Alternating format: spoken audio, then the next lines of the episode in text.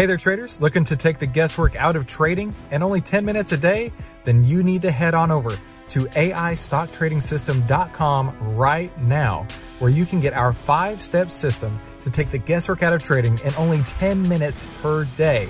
And the only place to get that is at AIStockTradingSystem.com. That's AIStockTradingSystem.com. Today's episode of the How to Trade Stocks and Options podcast is powered by FinClub and their artificially intelligent stock picks.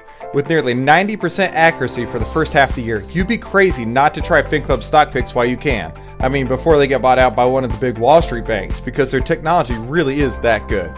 So head on over to tryfinclub.com to get nearly $1,500 in bonuses just for starting your free two week trial. So join the club, the Fin Club, to get nearly $1,500 in bonuses just for starting your free two week trial at tryfinclub.com. That's tryfinclub.com.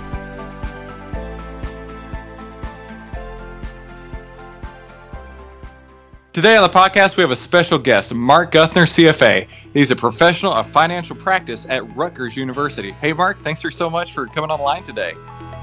This is the How to Trade Stocks and Options podcast brought to you by 10MinuteStockTrader.com, where we give you the tools, tips, and tricks to help you trade faster, trade smarter. And here's your host, voted one of the top 100 people in finance by Redwood Media Group, founder and head trader of 10MinuteStockTrader.com, Christopher Uhl. Uh, happy to be here. It's a it's a pleasure. Yeah, I, I really appreciate it. Mark and I, uh, we have a little bit of a history. Um, we connected through a, a, a colleague, um, Mike Khouw, who is on uh, CNBC on Options Action. And uh, Mark actually runs the website, um, theoptionsedge.com. And it was really cool. I reached out to Mark and I said, Hey, Mark, would you mind coming on the program today? And he, he graciously did. So let me give you a little, little background on Mark. Mark is a veteran of the financial services industry. His skills and experience stretch across multiple disciplines, including trading, portfolio and risk management, securities analysis and valuation, investment banking, and financial technology as well. He has served as a pr- pr- principal portfolio manager, pri- proprietary trader, and equity derivative strategist at Bank of America Securities, CRT Capital, and Dash Financial LLC. And finally, he's professor of financial practice at Rutgers University, where he teaches portfolio theory, investment analytics, and financial modeling. Man, that was a mouthful. I was really stumbling over myself there. yeah, I do a number of different things. It keeps me busy. Yeah, I can imagine. So, so I reached out to Mark and I said, "Hey, Mark, would you mind coming on the podcast today to share, you know, some of of your expertise, some of your history with the audience out there?" And he's like, "Sure. What do you want me to talk about?" And the first thing he suggested was, uh, when to sell an option versus when to buy an option. And I said, you know what? This is how to trade stocks and options. I couldn't think of a better topic for the podcast. So, Mark, I'll uh, the floor is yours. Okay, so um, I'll discuss without slides uh, uh a presentation I often give uh, at various venues such as the Money Show. But uh, I've done a fair amount of research, and I've um, shown that if you look at index options, and compare them to the risk adjusted basis relative to the underlying index, let's say the S&P 500 or IWM, which is the um, ETF on small cap stocks, we find that um, options, especially those that are out of the money and short in uh, duration, uh, tend to underperform the market um, when you adjust for the fact that when you adjust for beta.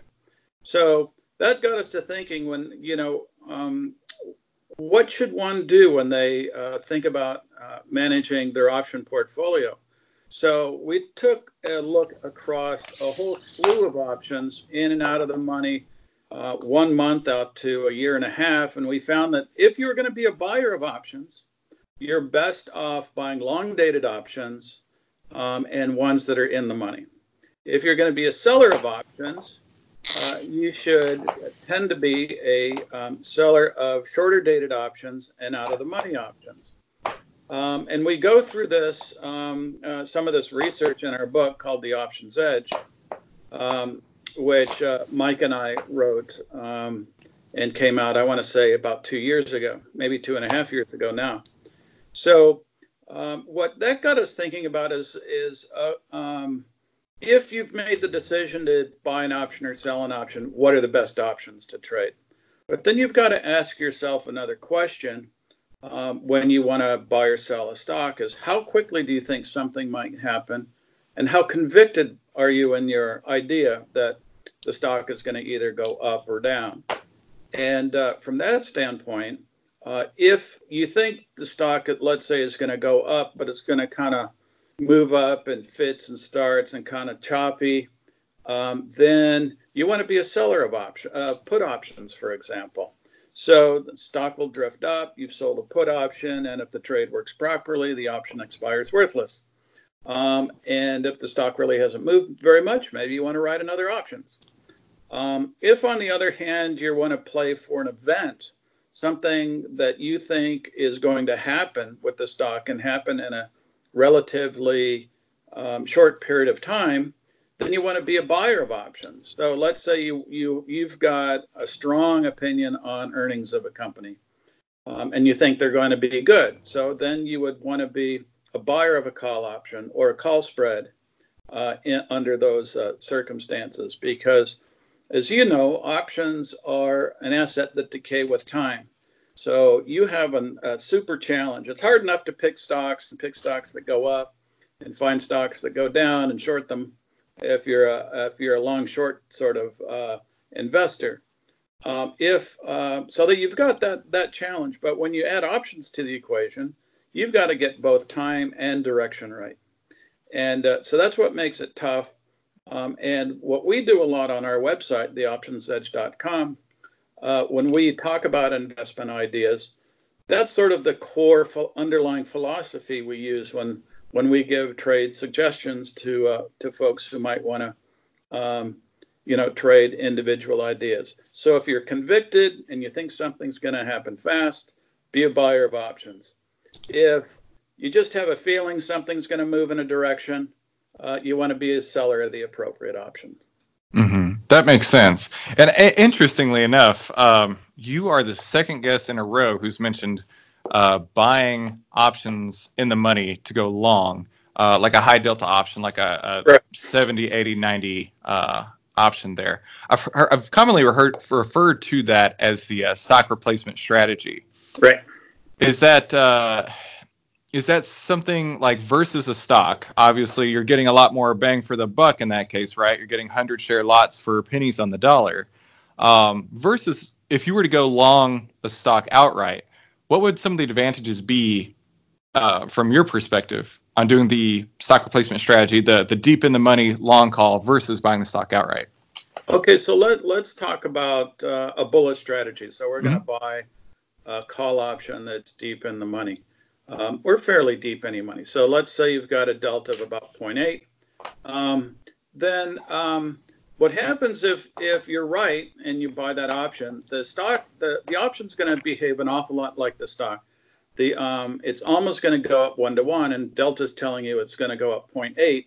But as the stock rises, the delta increases, so it'll go to 0.85, 0.9. So it's going to be continuing to to drift higher, and it's and the option's going to behave just like the underlying stock. If, on the other hand, um, uh, you're wrong and the stock starts to fall away, then uh, the delta of the option falls. And so you're going to lose less money than if uh, you buy the stock outright. So um, you get a little, um, uh, that's the option traders like to call this gamma, where if it goes in your direction, you're getting more of what you want. And if it goes against you, uh, you're getting less of, of of what you what you don't want. So. Oh, that was interesting. Okay. Yeah. Look, research more about that. Yeah, and the other thing that that um, is an advantage when you deal with uh, options that are in the money is they don't have very much time value, so they don't tend to decay in time in value as you sit there waiting for your event or, or waiting for something to happen. Um, and I think that's one of the reasons why they tend to outperform. And this is really kind of the opposite way most people trade them because people will say, "Oh, I want to buy a cheap option that costs a dollar." They don't want to buy one that costs seven, eight, or nine dollars. Right. They they see that as expensive. And the way Mike and I look at options is we think about uh, uh, option decay as the cost of an option, not the dollars that you put up front. Uh, the, the real cost is you bought the option, stock sits there dead as a doornail, and you see your your options sort of whittle away and, mm-hmm. as time goes. And so if you have that as an underlying thought process, then you're a little bit more indifferent about whether or not you want to be in the money or, or out of money. Um, but uh, what I did, what we do show again with our statistic statistical work is that um, you're you're more likely to um, underperform if you buy out of the money short dated options, which on a dollar price are really cheap. So, uh, you know, one of the things I've talked about with my colleagues at the university, and um, one of the things they like to call them is is um, lottery tickets. So it might make sense to buy an option for 50 cents, but it's it really is a lottery ticket because if it works in your direction, that 50 cents might go to five dollars. But more likely than not, it's going to end up in the garbage bin um, at the 7-Eleven. Right. Yeah. So you want to be the lottery commission selling those lottery tickets. You don't want to be the guys out there buying them. Right. That's right. So um, you know, and, and we've shown that um, that that that's uh, a better strategy over the long term, it's particularly with index options. That's um, it's a harder it's a harder situation with individual stocks because there's so much event risk with mm-hmm. stocks. So um, uh, what we tend to like to do is um, when we find really cheap stocks, accumulate them by selling some out of the money puts stock falls a little bit, we end up buying the stock at a bit of a discount to the market price, um, and then we look for the uh, the share price then to, to take off and move higher. Now, if it turns out we're just a little early, why we we uh, sell that put option, it um, expires worthless, and we do make a few bucks. So um, you know that's one of the other ways we think about uh, stepping into uh, a bullish situation.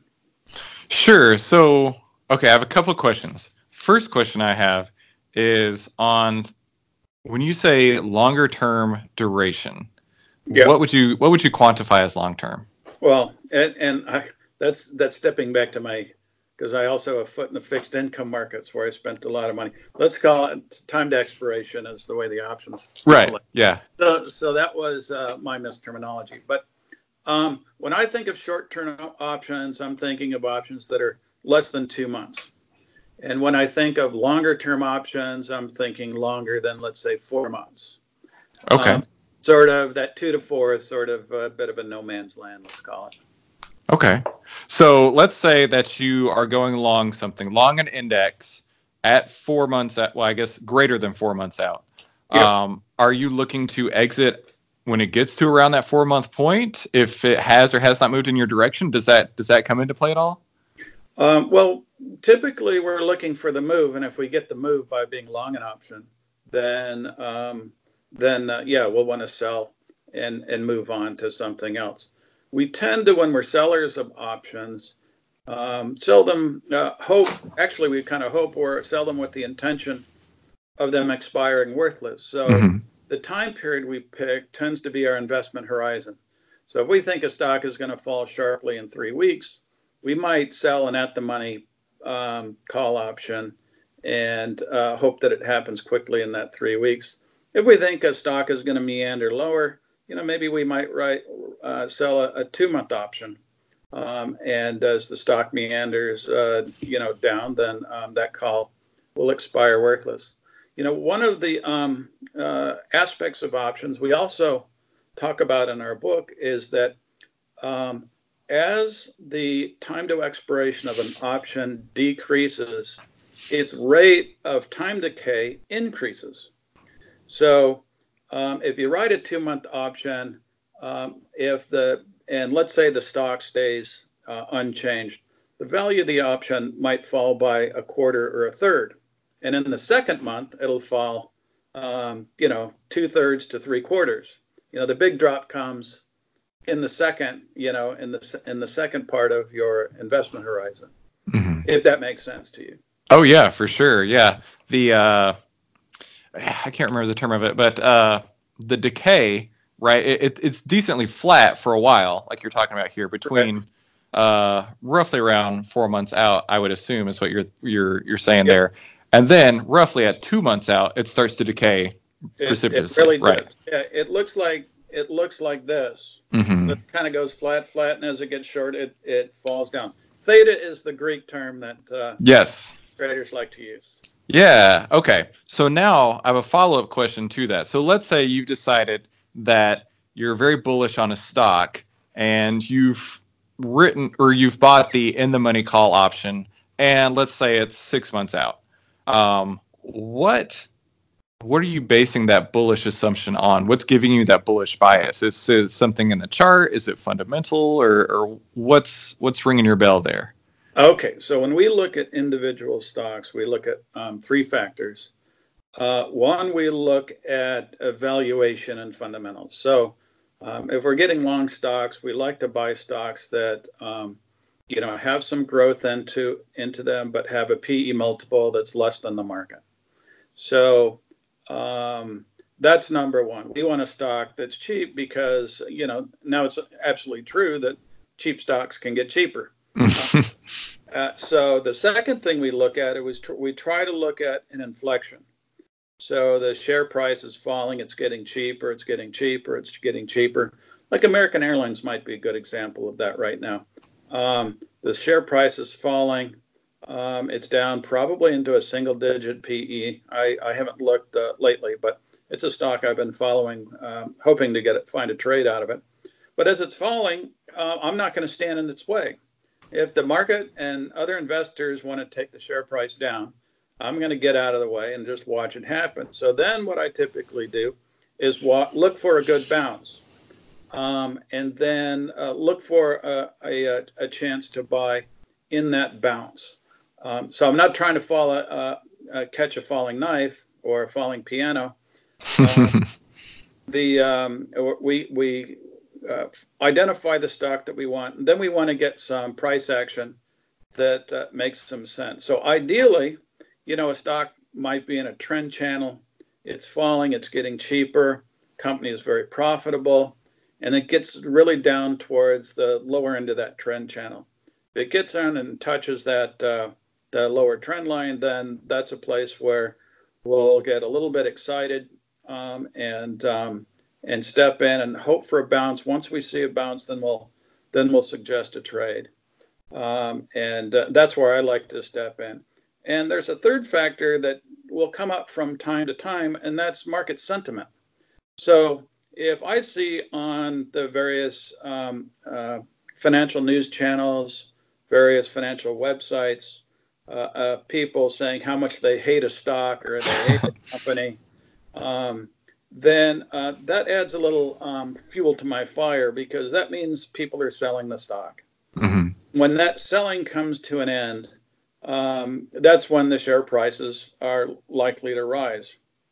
Um, you know, there's a, a fella that's uh, been in the business a long time, very famous guy named Tom DeMark, and in one of the presentations uh, that I uh, watched of his, because I like to learn from from other people as uh, as much as I can. There's a lot of smart people in this business. Um, he he made the point that tops are formed when the buying stops, and and bottoms are formed when the selling stops. And he says that's why so few people buy the top and sell the bottom is because there's so little price action at those two points that um, that's why uh, very few people do it. And that made a lot of sense because if everybody's bullish, they're piling into a stock uh, they think, you know, whatever's going on is super great news. Uh, let's say like Beyond Meat was there for a little mm-hmm. while. Uh, plus, it had a little bit of a short squeeze going on. Um, it runs up, gets north of 200 bucks. Everybody's in. Anybody that did want to buy it um, uh, was in. Everybody else was sitting and watching from the sidelines. So the only real trades to be done is, is for those uh, sellers, uh, those those old buyers to become sellers. Uh, this sort of goes to a, a, bit of a philosophy that I follow in that uh, economics is not really a very good uh, model for finance because if you think about um, economics as a discipline, think of yourself as a shoe salesman. Uh, what is your what do you want to do? You want to sell shoes. On Monday you're going to sell shoes. On Tuesday you're going to sell shoes. On Wednesday you're going to sell shoes. And every day of your life that you go to work you're going to sell shoes, right? But what if you're um, an investor? Well, you stand there for a moment and you've got a, a, an account that's got cash in it. So then you go and you buy Footlocker, the Footlocker stock, right? Um, so so when you're full of cash, what are you, what are you? You're a buyer. Mm-hmm. Then once you've bought the stock, what are you potentially then next?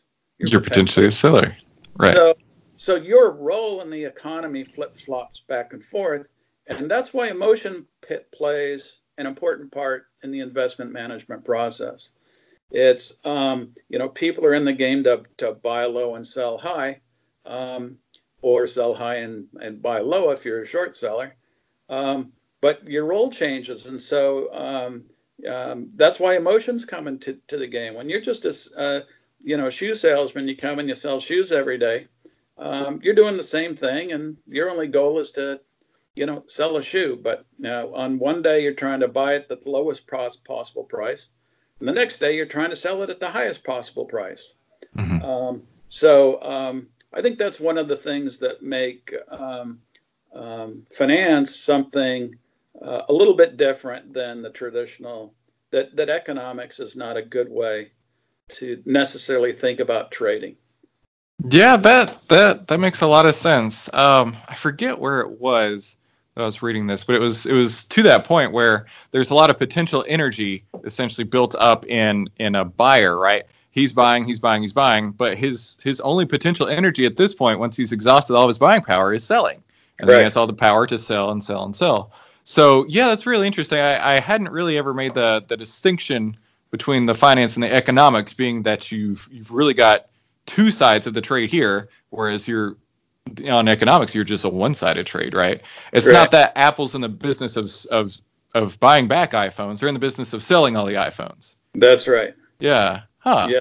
Yeah. So that that's exactly right. Um, and so that's why emotions and uh, market sentiment matters when people are coming out saying, you know, such and such is dead. Like um, you go back, uh, I guess, about six months ago, and the, everybody said Bitcoin was dead right? Bitcoin had fallen from about 20, 20 grand a coin to about, I think it was, was it three? About three. Oh, it was pretty low, yeah. Um, and at the end, it was like, okay, that was all fun. Everybody had their, their fun in Bitcoin. They had a good ride and this and that, but it's never going to amount to anything. And as that crescendo kind of got louder and louder, that that was a signal that, you know, maybe maybe um, the the price of Bitcoin is going to find a bottom in here, and indeed it did, and it rallied up to uh, uh, I think thirteen or fourteen thousand dollars, and has now slipped back again to to around ten grand. Um, and uh, Bitcoin's a very very uh, interesting um, uh, concept because at this stage of the game, the use cases are not quite there. Mm-hmm. Uh, that killer app, you know, you think about when the internet started um, the internet was really a way for academics to com- uh, communicate with each other.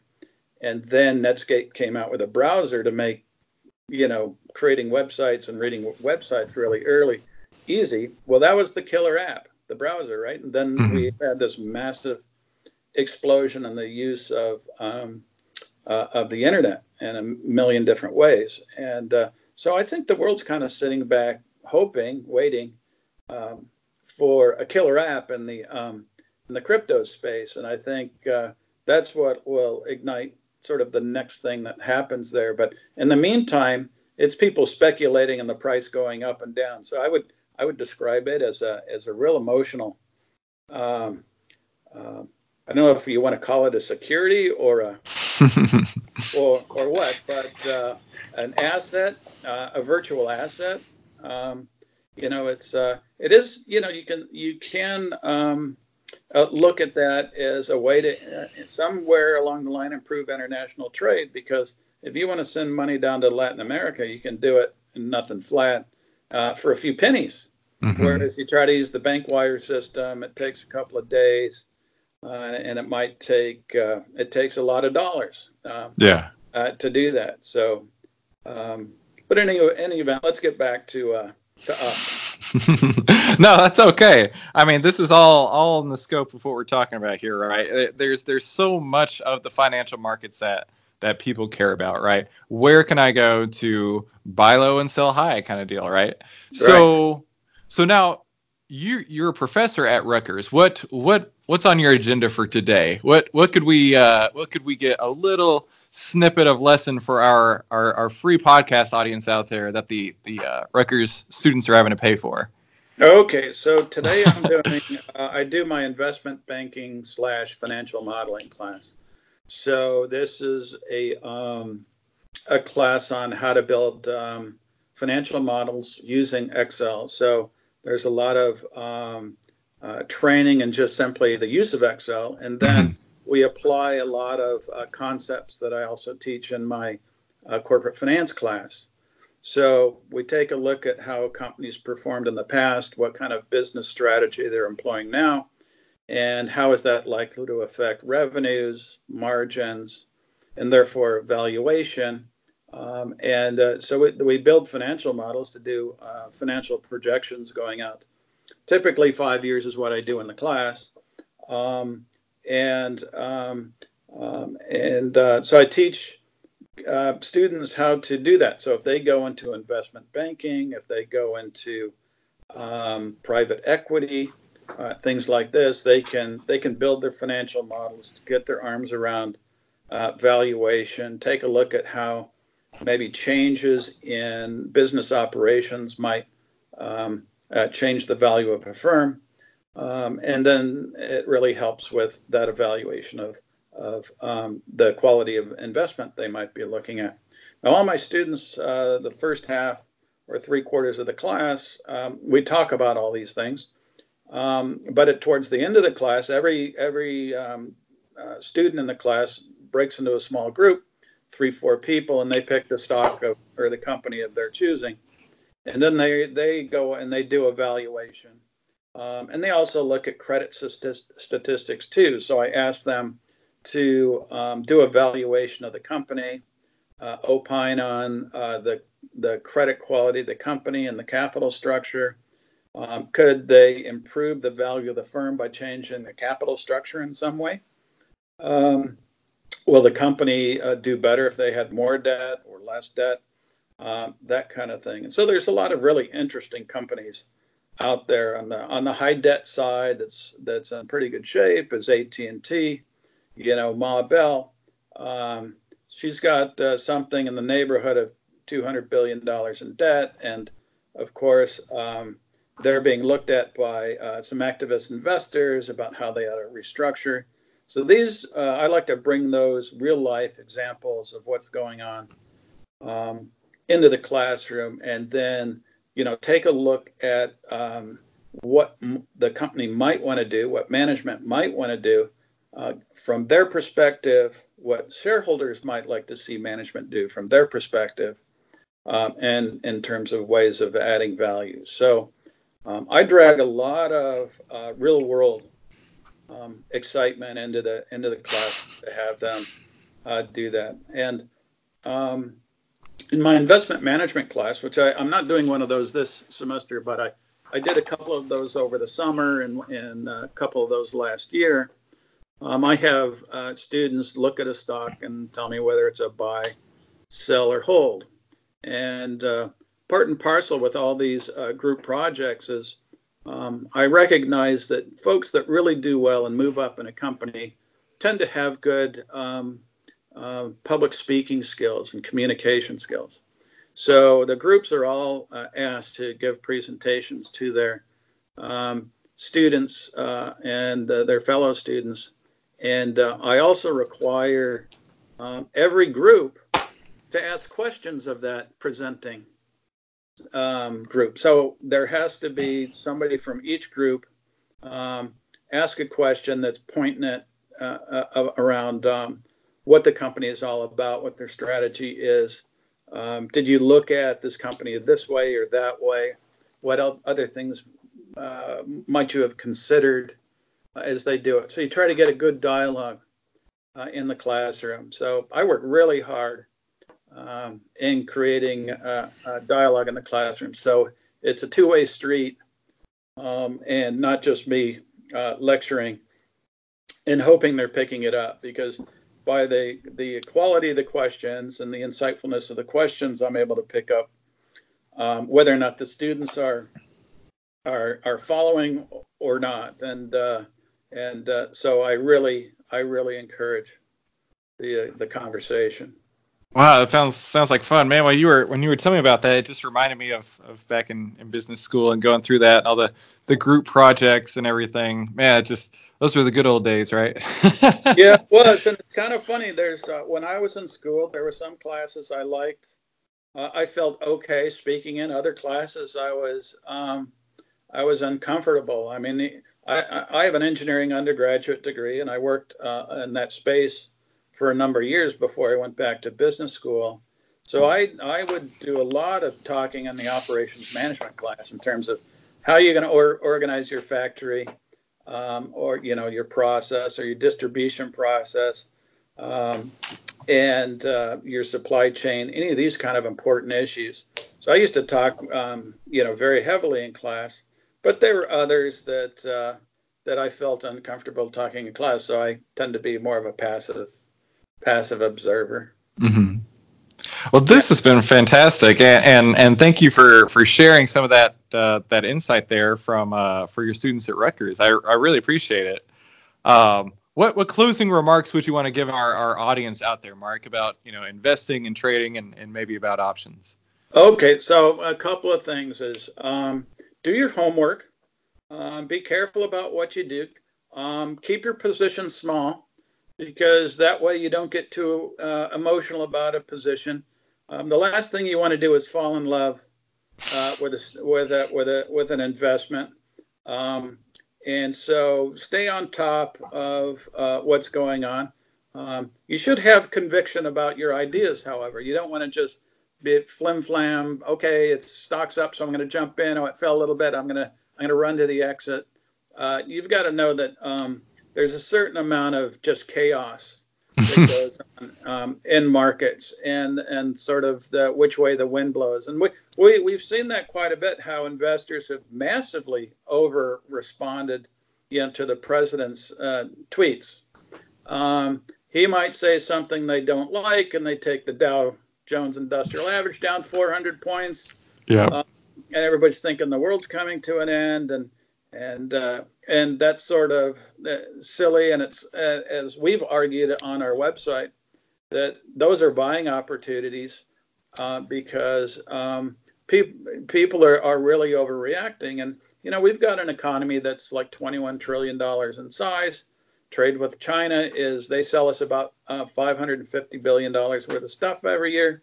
We sell them something like 125 or 150 billion dollars worth of stuff every year so yeah, it's important, but it's not the entire economy, and and there's sort of this knee-jerk reaction to think that that that it is enormous. So I think all that is going to work itself out uh, over time, but it certainly made everything very challenging.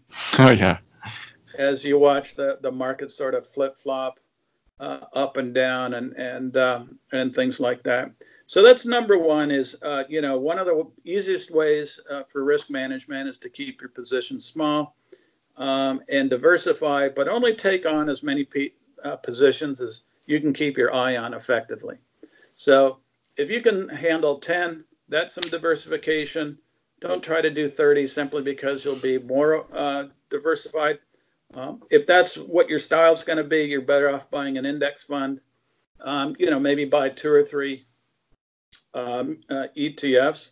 I don't think it's a bad thing for, uh, in, in, fact, it's a very good thing for most investors to put a little bit of money in um, uh, a bond fund, uh, real estate investment trust, uh, the S&P 500, all through the ETF kind of formats.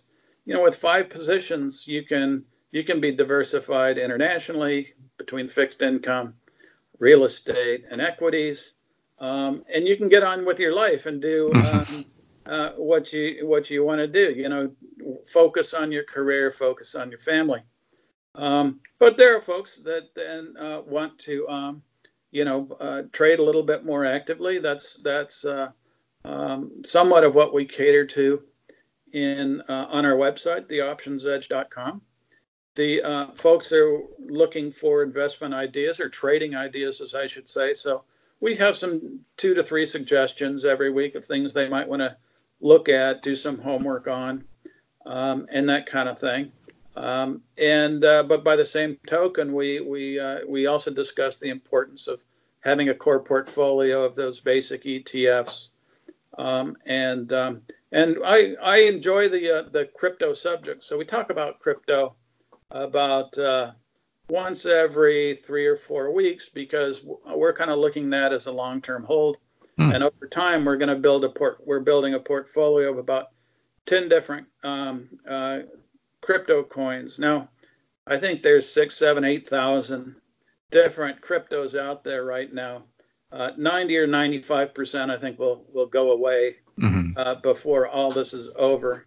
But um, I think there's a, a, nice core group of uh, crypto that, uh, if you're going to, um, you know, speculate in that area, that uh, um, you want to focus on things like Bitcoin, Litecoin, Ethereum, um, and then there's, you know, seven, eight, maybe a dozen others that uh, show some promise. And so we we talk about those a little bit, and so we've been slowly building a portfolio, um, and um, and we'll be continuing to do that. But it, that's a that's a buy and hold situation.